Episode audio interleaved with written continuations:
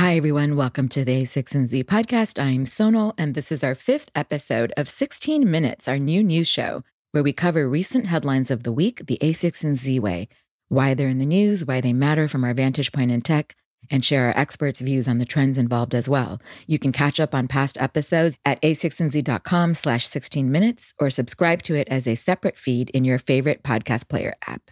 This week, we have two episodes since we'll be skipping next week. This episode covers these two topics that came up in the news a quick take on Barney's filing for bankruptcy and what that means in the context of the death of retail.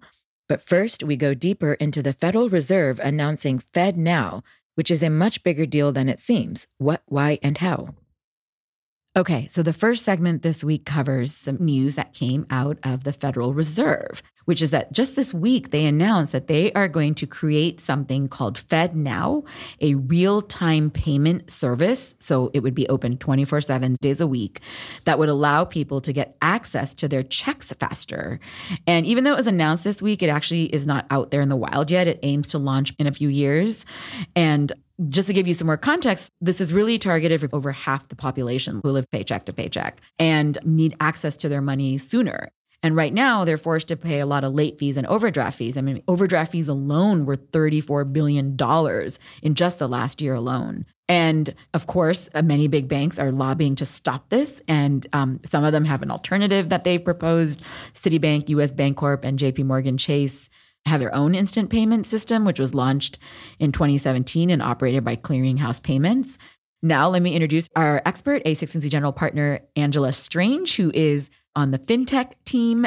Welcome, Angela. Thank you. Happy to be here. So, um, let's first talk about this news. Like, first of all, is it really news? This is actually a very important announcement. So, for the you know, call it top half of the population, like from a personal day to day use, like you probably don't care. Like you use your credit card most of the time, you never hit zero in your bank balance. If someone gives you a check and you're waiting for it to clear, like you probably don't notice if it clears in two yeah. days or four days. Like that doesn't matter. But for the other half of the population, like there's more than 40% of Americans that don't have $400 in savings, mm-hmm. you're living paycheck to paycheck, you care very, very much when funds hit your bank account. And right now, there are these totally unpredictable, untransparent delays. Like just for instance, your your company decides to pay you and they send the notification to the Federal Reserve. And if you're a contractor and you're getting paid by check, that check could take two days to clear. If you've had a bunch of overdrafts in your account, it could take seven days to clear. So everyone that lives like this is in their head doing this juggling act of, okay, my paycheck's going to land in two days. I just put out my rent check, but it posted for a few days. So maybe I can afford to pay my cell phone bill. This check that I deposited, maybe that's going to land. And oh, by the way, every time you screw it up, it's a $30 overdraft fee. So you uh-huh. have this whole unpredictable juggling act that every time you screw it up, it costs you money. And so I think we should very much care because while this does sound like a nuanced regulatory issue, it's probably the biggest financial regressive tax that we have in the US. Just for broader context, how does this compare to the rest of the world? The UK's had faster payments for the last 10 years. I, I heard somebody compare right. it to these like, I've had 10 versions of the iPhone since faster payments came out in the UK, uh-huh. and we still don't have in the US. It's in Singapore and Canada and Mexico. And so many, many, many countries are just leap years ahead of the US. Now, if you look at what do the rails look like in the U.S., obviously you've got Visa and Mastercard, mm-hmm. and they take a percentage of transactions. You've luckily you've got all the peer-to-peer networks that have come out, Venmo and Scratch and Square Cash and the likes, and those actually operate fairly instantly, but they're using ACH. What's and, ACH again? Uh, the automated clearinghouse. That's basically what we have.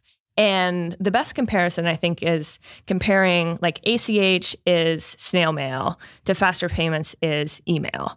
And it's literally almost analogous. ACH batches all of the payments. And this is great for banks because tiny payments, small payments, it's all sent off usually once per day. And the big innovation there is oh, sometimes we'll batch them twice per day, which is a far cry from real time payments. Your point is that we might take, we might dismiss real time as like a minor feature improvement if you don't really understand the scope of the problem. But actually, if you do understand the scope of the problem, this is extremely significant that you can actually go faster and current technology is not serving it. What's interesting here, and you mentioned this, is that we actually do have a real time payment network of sorts in the US. So the 26 largest member banks own or are part of an association called the Clearinghouse. Right. And they launched real time payments in 2017. And why is that not But working? for it really to work, you need all 10,000 financial institutions on this network. And that includes smaller banks, like Smaller those that are, banks, like, regional banks. tiny. If you think like who needs this most, it's probably not the people that are banking at the major parts of Yes. major banks. And this network does cover 50% of uh, D- or direct deposit accounts, but not broad enough. So then you ask, okay, so what's stopping all of the smaller banks from just joining the network? Mm-hmm. Because like definitely the clearinghouse wants everybody to get on board. Right. And it's it's two things. One, the Fed for a very long time has been making noises that they are going to get into the real-time clearing business. Which they clearly just made a louder Which they noise. clearly just did. And there's prece- Megaphoned. and there's precedent. Like 40 plus years ago, they got into the ACH business. So there's actually two ACH networks. Uh-huh. And the people that support this say it's good to have competition and that this is such a critical service to the nation that you would want not just a private network, you actually want the government involved. Mm-hmm. So then if you're a small bank, you're like, okay, do I spend the expense to get involved in this network? Well, I'm just going to wait to see what the Fed is going to do. And then the other piece is just a lack of trust of joining a network operated by larger banks. Yes. You're like, well, am I going to get priced out of being able to do these real time payments? But the big policy debate is right now the Fed provides both a uh, operational role and a regulatory role. There are people arguing that just do the regulatory role, and why don't you regulate that this technology run by the clearinghouse that already exists can't charge exorbitant fees? Ah. You should regulate that everybody has to join. Like this technology is already here. Right. And so that could, if it was done, get this real time network going much faster than FedNow, which is now being called Fed five years from now because it's going to oh launch in 2023 and 2024. When I hear that kind of conundrum of do you have them regulated or wait for it, I'm sort of wondering why would we do either? Why aren't there other alternative technologies that can solve this problem? I want to know where tech comes in in this. You need both the technology, but the harder piece to do is you need to get everybody to participate in this network. Mm. They should figure out a regulatory framework to get more people on the technology that already exists and mm-hmm. get this problem that we're talking about that like penalizes half of our population fixed faster while also building their network. Could a new startup come in and create a, a new real time rail? Not in the same way, because what the real time rail is saying they're going to do is interconnect the 10,000 financial Fed Reserve institutions together. So we do have things like peer to peer networks, and this is where PayPal and Venmo and those come in, but that's very different from, you know, I bank at Community Bank in Kansas and I need to have my checks clear immediately. And so, what fintechs are doing is they're figuring out how to solve point problems that are very, very valuable to consumers. So, for instance, if you're living paycheck to paycheck, you are watching by the hour when your paycheck lands. Yeah. And what most people don't know is that banks are holding on to their paychecks or not delivering them as fast as possible. So, for instance, your bank will get the notification that your employer has told the Federal Reserve that they're going to pay you X dollars. Mm-hmm. Those X dollars won't land in your bank account for another two days, usually. So there's a startup that can see that is your bank, and they can see that your employer has said, "Hey, pay Sonal five hundred dollars," and they'll give you five hundred dollars immediately. You don't have to wait two days. Even beyond that, you could argue that if you're working eight hours a day at Panera Bread, for instance, it is somewhat anachronistic that you can only get paid on the first of the month and the 15th of the month, even though you're earning eight hours times your hourly wage Yeah. every single If day. If I've worked four days of that week and therefore I should be able to get paid at least those four days. or if there was no cost in payments, like why aren't you just getting paid at the end of every day? That's a good question. Exactly. So the reason that's not the case is infrastructure. So startups like Earnin are enabling people to get access to money that they've already earned in a much more frequent manner.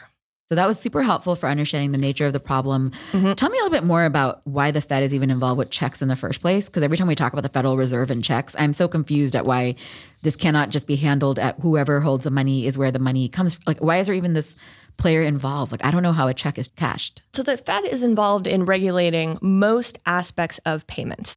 Let's say I write you a check and I have zero dollars in my bank account. If your bank gave you that money, then they would then pull it back from you and the whole system would just be a mess. And Just so someone Mhm. needs to make sure it's called good funds are actually available on both sides. And so it is for the protection of both consumers across the side. The problem is that this system was invented literally back in the days when people wrote checks and you would have to uh, mail them to like a previous ins to the institution where they were coming from to make sure that you could actually check that the funds existed to Yeah. then send it back. And so just the infrastructure has not progressed to where it should today technology yeah, is today. like the big Yeah. innovation on checks is you know that bar at the bottom where now they can be electronically led and you can you can send it back and forth at least the checks electronically. But we've got a long like we can progress a long way from there. Okay, so that's great, Angela. Super helpful context. So, bottom line it for me. How should we think about this recent news announcement about FedNow, or as you said, Fed five years from now? How should we think about it? I think we should be excited and push towards our industry making a much faster move towards real time payments. And I think if the broader population really understood who this was affecting most, which is the more than half the population that live paycheck to paycheck, there would be more pressure on either banks to join the existing network and the existing network to behave well and treat everybody fairly and for the Fed, if they decide to go their direction, to move as quickly as possible while also maybe regulating faster participation in the existing network such that we can, to be honest, catch up with the rest of the world who's been here for over a decade. Thank you, Angela, for joining this segment. Thank you for having me.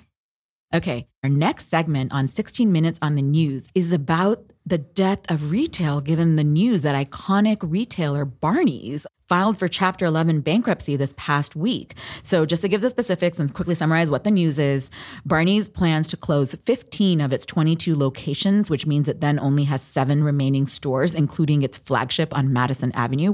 Barney's, and this is what makes it even sadder, is that it's been around since the Great Depression. And they were pioneers for trends such as relaxed suits and menswear. So, by bringing Armani to the US, putting perfumes in the back of the store instead of in the front of the store. And most iconic of all, building windows instead of covering walls with extra racks. So, these are some of the things that Barney's has done. And Barney's has actually filed for Chapter 11 bankruptcy before in 1996 when they fell out with some of their investors. But this year's filing is due to higher rent obviously, more online retail shopping, and direct to consumer marketing, all of which are connected to tech.